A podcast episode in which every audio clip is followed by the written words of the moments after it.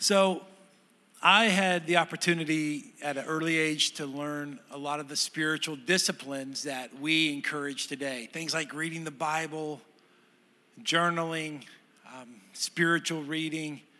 So, at different times in my life, you know, I've been getting up in the morning and reading scripture and journaling, and it's those particular mornings, especially when I'm on a streak of a few days, that I just felt spiritually invincible.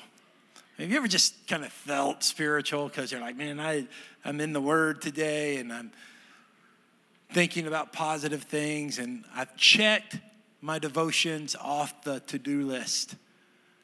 So, for a lot of years of my life, I would do that. I would participate in ways to connect with God, ways that made me feel spiritual, but then I wouldn't translate that spiritual truth into a very important aspect of my life, and that is the area of strife.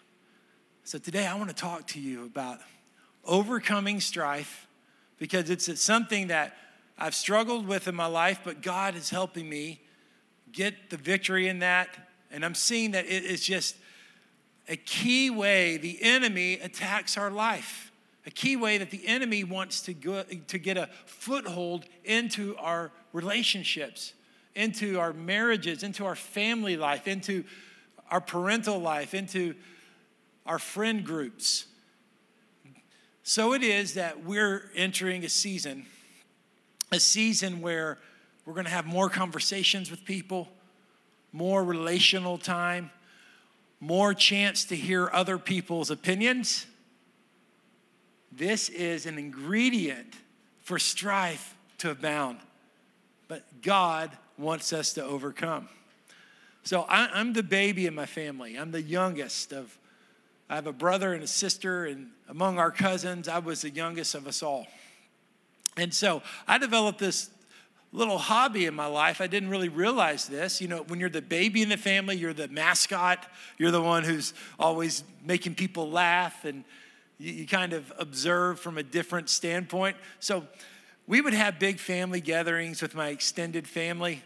And even as a child, I developed this sophisticated ability to grow, uh, throw a verbal hand grenade right in the middle of the dining room table. I'd just take that plug off and I'd just say something, just kind of toss it out there.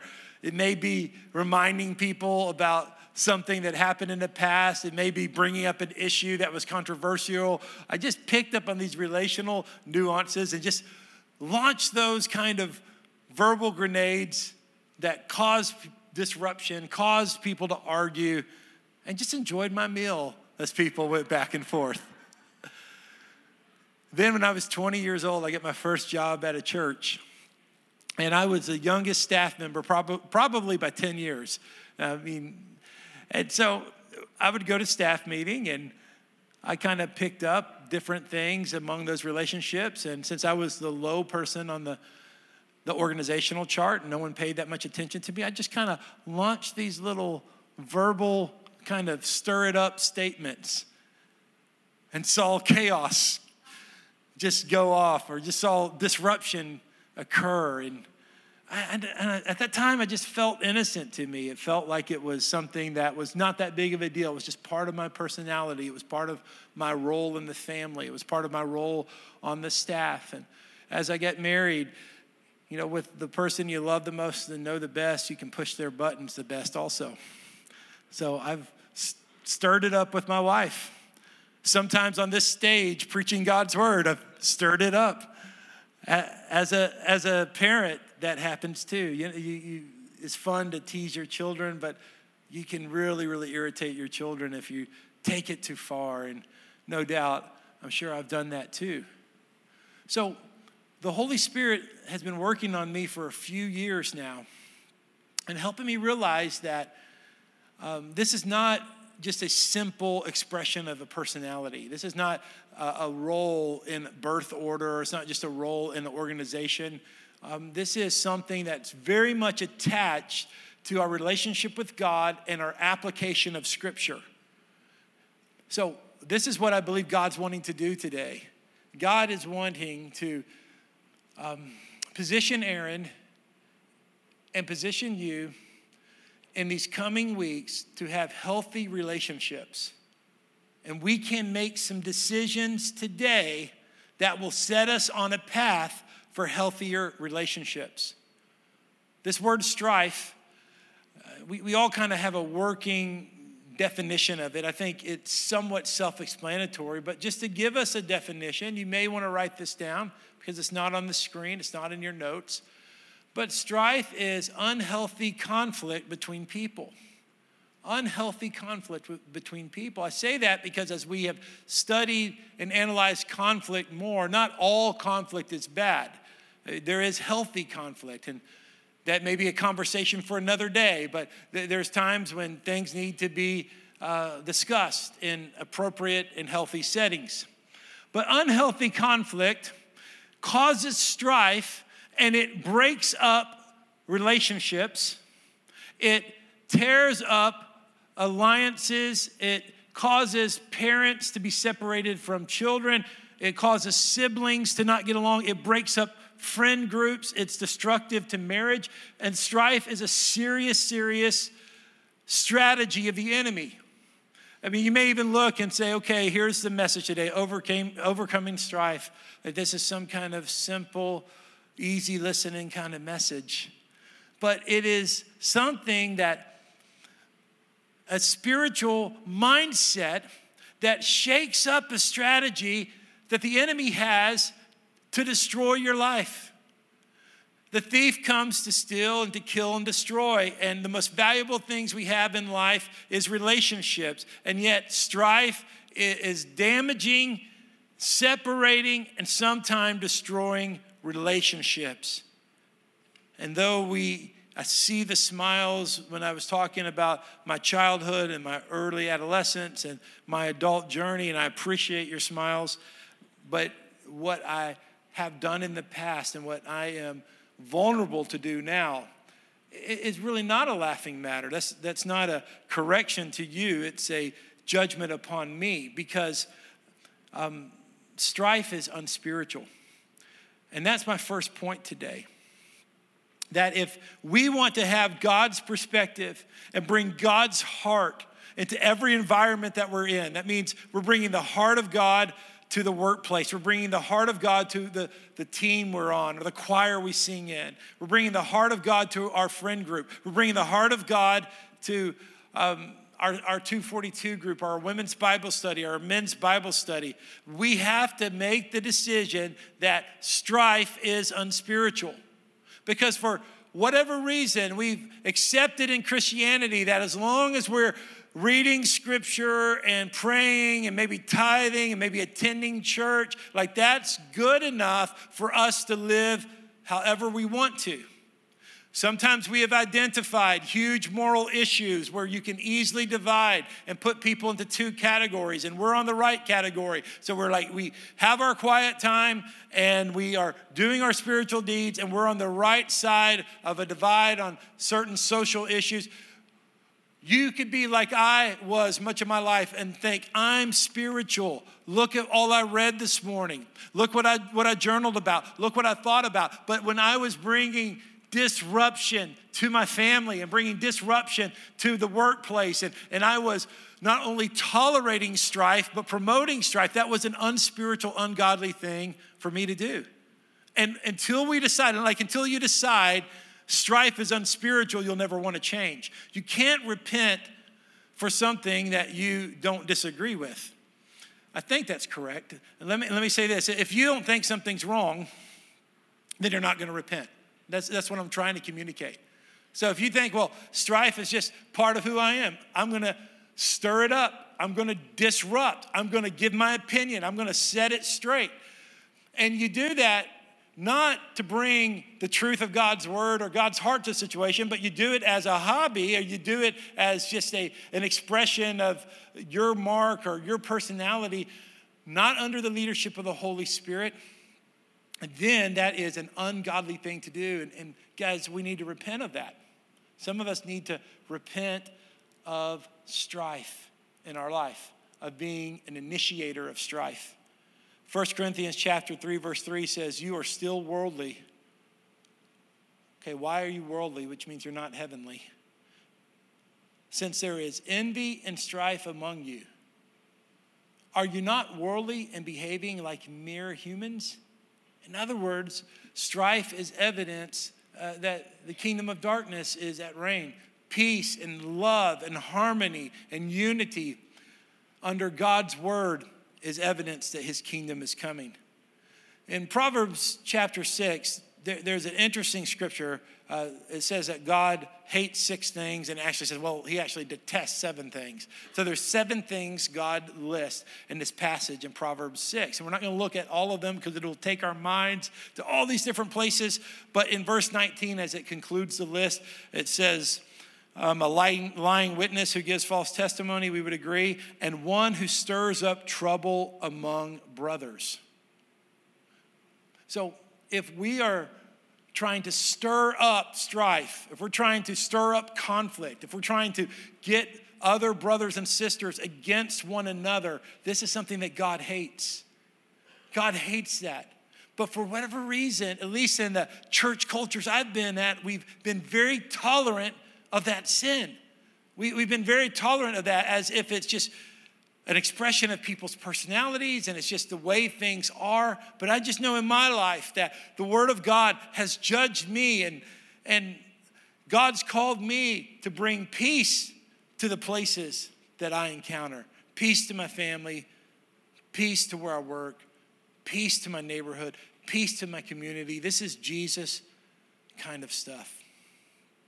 My wife Beth is a, an amazing lady. She's an artist. She's a great, great musician, singer, great pastor, great speaker. She can do it all. And um, one of the things that she does occasionally is cook this amazing, amazing bowl of soup. There's one particular recipe she has that is like awesome. It's like the Shekinah glory of God in a pot, man. This soup is so good. I mean, it's just awesome, awesome soup. So she makes this soup and kind of goes through these spurts where she's making it a bunch, giving it off, giving it out to people. So one year she made that soup, and she had mentioned that a friend of hers that I did not know had moved into our neighborhood. And so I didn't know who this lady was, but uh, Beth was excited that, that she was in the neighborhood. So she said, I'm going to make her my soup, the soup. And so she made it. Um, and then we left town. We're driving down the highway, and um, Beth goes, ah! Because when she, she does that occasionally, just screams out. I'm like, what's happening? Are aliens attacking the van? What's going to happen? And she said, I forgot to give soup to my friend. And so I was like, well, fine, we'll put the soup down the disposal. It's no big deal. But the next thing I know, that she is on the phone with this lady who I've never met, telling her how to break into our house. I'm like, what is going on here? So she tells her how to break into our house and says, just go to the refrigerator and there's a pot of soup in there and take it home. I'm, I'm driving down the road thinking, what in the world is going on? I mean, I'm actually getting stressed. I'm like, who is this woman and why are you letting her in my house? And why is it so important for you to give her this soup? And then this is what I was thinking. Uh, you know, we, we have a house that we do basic chores like all of you, but you know, we don't keep it ready for the real estate agent to bring someone over all the time. It's a house we live in. It's a very livable house. And I'm, sitting, I'm thinking that my gym socks I had taken off after basketball are laying in the living room floor. And I'm like, why are you wanting this person to come into our home to see my dirty socks in the middle of the living room? This is terrible. And so, as I was having that anxiety attack, um, I realized that maybe image is just a little too important to me. Because my wife, what she cared about was blessing this person. What I cared about is protecting my image. So here's something that I want you to think about when it comes to strife is felt culture is more important than image projection. Felt culture is more important than image protection. Let me unfold that for you a little bit. The word culture is a really popular world, a word right now, and I think it's a good word. Culture can be defined a lot of different ways, but one of the definitions I like is culture is the space between us. It's like what you feel in a room, it's what people feel in the church. Um, here at CIL, we can, we, we can write down what we want our culture to be, but culture is not what we put down on a piece of paper. Culture is what people experience. Culture is what people talk about when they get in the car and drive down the hill. It doesn't matter what we write down, it doesn't matter what's on paper if it's not felt. And it's what people feel that defines the culture we've created. We could talk about that for a long time, but now let me translate it to your life. Because in your life, how do people feel when they're around you? How do you make them feel? What, what type of felt culture is there in your home or in your office or uh, in the environment that that you do rec- recreation in or wherever you are, the, wherever you sit, at the concert you attend, what's that felt culture there? Because that's more important than the image we project. So in this case, uh, in the story that I told you, I was more concerned about people and what they may think of the cleanliness of our home because I didn't do my chores. Beth was more concerned about how they felt being welcomed, welcomed into our neighborhood. And as I think about the holidays, I just want to encourage you with something. Don't be that person that has the perfect table to put on Instagram and the perfect temperature of all your food, but you tick everybody off because you're not loving. Hey, we all have that temptation. I'm talking to myself. I'm not talking to you. I'm talking to myself and I'm letting you listen in.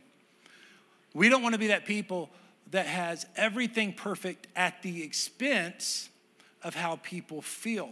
Now, some of you can pull it both off. I've been to a lot of your homes and you guys pull it off and we feel it and we experience just great art because I understand culinary expression and hospitality is an art in itself, and all of that's beautiful and all that is good.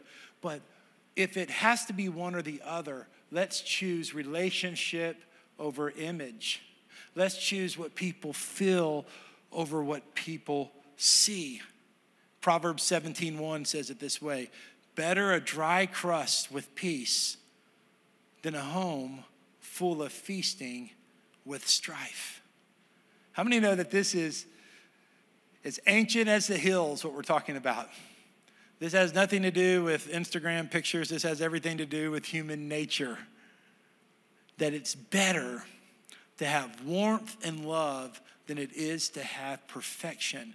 And if you join me in trying to decide ahead of time that strife is unspiritual and that felt culture is more important than image projection, then we're at a much greater place to overcome strife and to live, live the gospel, the expression of the fruit of the Holy Spirit and the love of Jesus. I have an older cousin who I just really look up to. This guy, he was my hero growing up. I mean, I just loved this guy. He was nine years older than me, or seven years older than me. And everything he did, I wanted to emulate. As an adult, he's a pretty docile guy. He's just, you know, he good family man, good employee, just is not a disruptive person. A few years back, we were all on vacation together, and it was a terrible experience at the restaurant. Now, if you've ever worked serving food or serving drink or coffee or whatever, can I just go ahead and apologize to you on behalf of humanity? I mean, that is a hard job and it's a very, very difficult job. And so I respect those of you who serve food and serve drink. This was in another state, and it was just you know, and over an hour had had passed and none of us got their food, our food. So my very docile cousin, who I look up to, just like had this very unusual moment. Like he took charge and he said he went and tried to get the food and and it didn't go well. So he just said, "We're out of here. Everybody out." You know, like our whole family got up and left, and everybody was like, "Wow, man, Richard, man, he really took charge there. That was awesome." Um, and so a few years later, um, I'm on vacation just with my family, the five of us, and I usually am always really patient with waiters and waitresses, but we were having a bad experience. And I think in my mind, I was thinking, you know, I want to be like my cousin. So four of us got food, but the fifth person didn't get food. And so I thought, I'm, you know, I'm just gonna, I'm not in Nashville. I don't pastor these people. they don't know who I am. So I want to be like my older cousin. So I was just a little stern. It wasn't bad. I was just a little stern, and I was just, just, I said, hey, this has been poor, very poor service. And I turn around and I'm waiting to just see looks of adulation from my family, like they were going to be so proud of me. And when I turned and looked at my family, they were just giving me darts with their eyes. And I got a verbal lashing from all four of them. They're like, Dad, that was so embarrassing. I can't believe you did that. And you overreacted, Dad. And Beth may have said a couple of things too, and uh, hypothetically. And uh, I mean, I, I just, you know, I blew it. I really did blow it. And, and it was inappropriate of me, and I shouldn't have done it. I told my 19 year old daughter by text this morning, and I said, I'm going to tell them the very poor story. She said, Tell the truth, Dad. Tell the truth about it. So there's two versions of truth out there. I thought it was just a little stern. They seemed to think it was something different. So um, I made up my mind at that, after that experience. It was a terrible experience, and I regret doing it. So I made up my mind that as long as I eat out, that I will never, ever let a waiter or waitress make me mad again. So that means that in my future, and it's happened since then, my food may be cold, my food may be wrong, my food may not even come out. And, and it's very likely, evidently, I don't do a good job enforcing uh, standards anyway. So uh, I just like, it's over. Like it's like if I get good service, it's like a blessing from the Lord. It's not an expectation. It's like a miracle from the Lord if I get good service. And I'm like, thank you, Lord. And then I just expect bad service, and and, and everything works out that way. So making this decision ahead of time uh, helps me to it reframes the way I think. Okay. Here's here's my third point today. I want you to decide beforehand I will not get angry quickly. I will not get angry quickly. So I, I just made that decision that I, I, go out to eat a lot and I'm just not going to get ticked about it because it's probably they're probably going to get my order wrong. It's probably not going to be the right temperature. That's just I'm not saying you have to do that. I'm just saying for me that's a decision that I've made. I when it comes to the people you love the most, your your best friends, the family you're going to spend more time with, the family you may see once or twice a year. We usually get angry quicker with those people because we're not as concerned about image management. Instead, why don't we make a decision today that we're going to get angry very slowly? We're going to get angry very slowly. We're going to we're going to learn context. We're going to discover the facts we're not going to get angry because you know that there is predictable behavior ahead of you. Someone is going to give you the same look they give you every Thanksgiving that ticks you off. Someone's going to ask you those same questions that offend you. Someone is going to bring up that certain issue that they know you disagree with because they know it pushes your buttons. Why not decide right now, this morning, that you're going to live beyond strife and you're just not going to let it get to you in the way that it has in the past.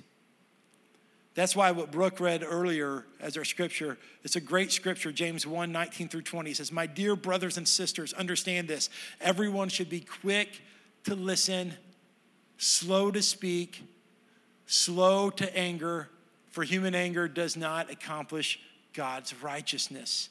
Guys, that's an aspirational verse. It's something that we all should make a goal, knowing that it's not always as easy as it seems right now in this comfortable sanctuary. And, and we're not going to get it perfect, but when we have at least identified it as a tendency, we can redirect ourselves with this desire to live up to Scripture. Proverbs 15, verse 18 says this A hot tempered person stirs up conflict, but one slow to anger calms strife. Why don't you and I be those people who calm every atmosphere we go to. We, we don't ignite it. We don't throw fuel on the fire. We don't throw, we don't throw a verbal hand grenade. We don't make things worse. We make everything better. There's so much power in that. We wrongly believe that's a sign of weakness when it's actually a sign of wisdom and strength. And I just know this is that the ability to bring God's presence into every situation is a gift that we have for the world.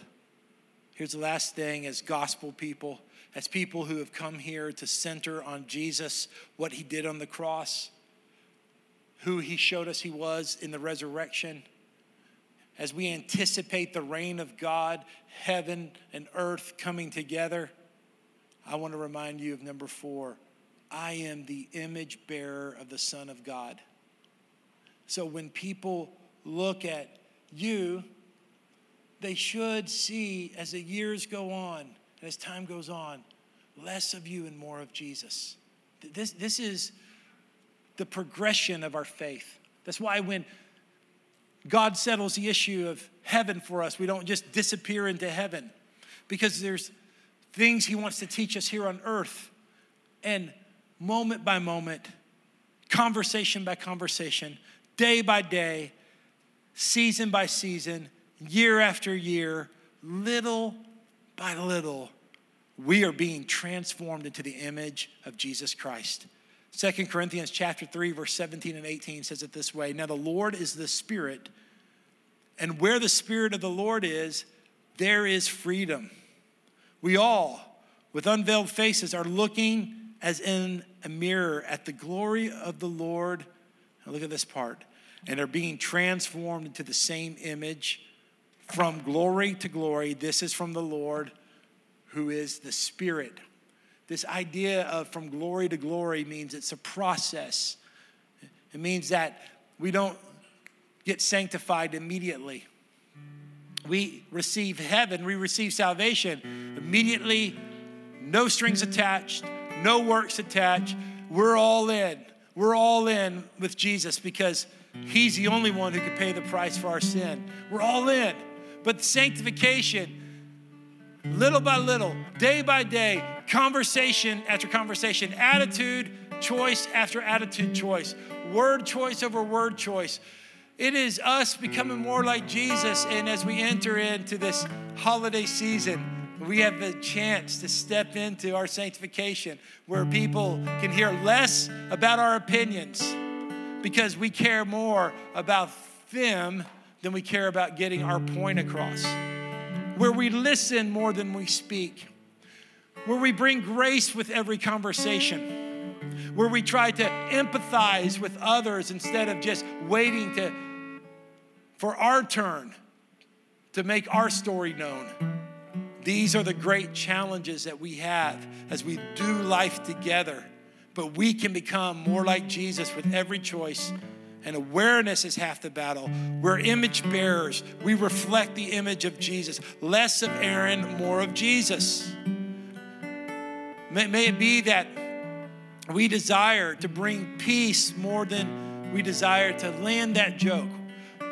We desire to bring harmony more than we do to expose that person. We desire to bring the peace of God to the atmosphere more than we do to disprove that person's perspective or opinion.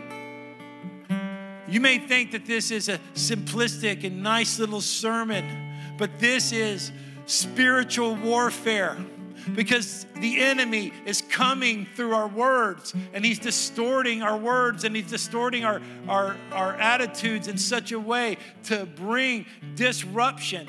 Can I tell you that God wants healthy relationships between brothers and sisters of Christ? between people in this church, between people in small groups, between our church and other churches in the community. That God wants to heal what is broken. He wants extended families to love one another again. He wants for things that have perpetuated bitterness and, and has the fruit of that has been strife. The Lord is saying those bygones need to be put under the blood of Jesus. It needs to be submitted to the will of the Father. Someone has to be the first one. Someone has to reach out. Someone has to let the old story die. Someone has to be the mature one. Someone has to fight through those temporary emotions and go to the place of love because the place of love is a place of power. The place of love is a place, as Pastor Aubrey shared with us in worship, it is what is eternal. It is what that goes on into the heavenlies.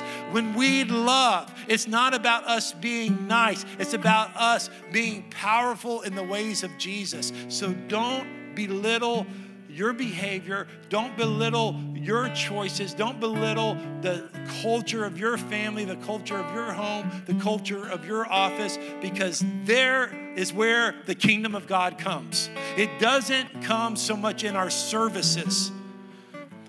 God isn't going to look at us and say, Well done, my good and faithful service attender. Well done, my good and faithful church culture uh, activist. He's going to say, Well and done, my good and faithful servant. Some of us, we need to serve those we love the most. Would you stand with me?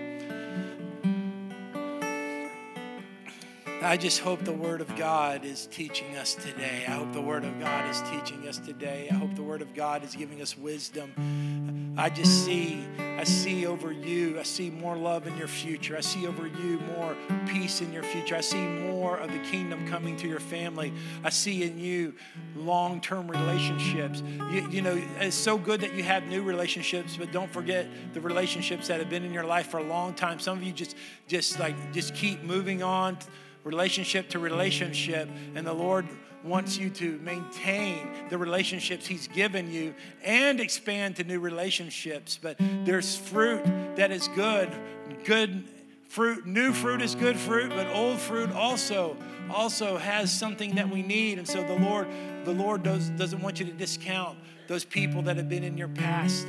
Honor those people you need to honor. Reach out to those people you need to reach out with. Bring peace where there has been division. Bring love. Be a carrier of God's presence. I'm just speaking over you the good things of God. I'm speaking over you the culture of God. And I'm just saying that you are the one. You are the one that is the influencer. You are the one who is the leader now. It's not someone else. You can't just wait for someone else to bring the, the, the kingdom of God to your family or to your workplace or to your team. It's your turn. It's your time. It's your time to step in. It's your time to take all of those wonderful scriptures that we learn in the epistles and say, I'm going to live out that which I've been studying. That which I've been studying and reading about, it's time for me to live it out in a self sacrificial life so that Jesus is my all in all. So, Father, we thank you, Lord, for uh, these scriptures today that were rich and good and convicting, but also hopeful. The Lord says, he has given you great hope for your future. He says, Step into the hope before you. Step into the hope that's right before you. That these scriptures are not here to expose you, they're here to inspire you. These scriptures are not here to show you where only where you're uh, short, but it's to take you to the place that is high and lofty, hidden with Christ. Father, as we come to this time of communion, we, de- we dedicate these elements to you for your glory and for your kingdom. God, we pray that your presence would be in the bread and your presence would be in the cup. And as we lean into the gift of God, Jesus, who is a gift of God to us, we thank you for our salvation. And we pray that Jesus would be known to us as we go to the Lord's table.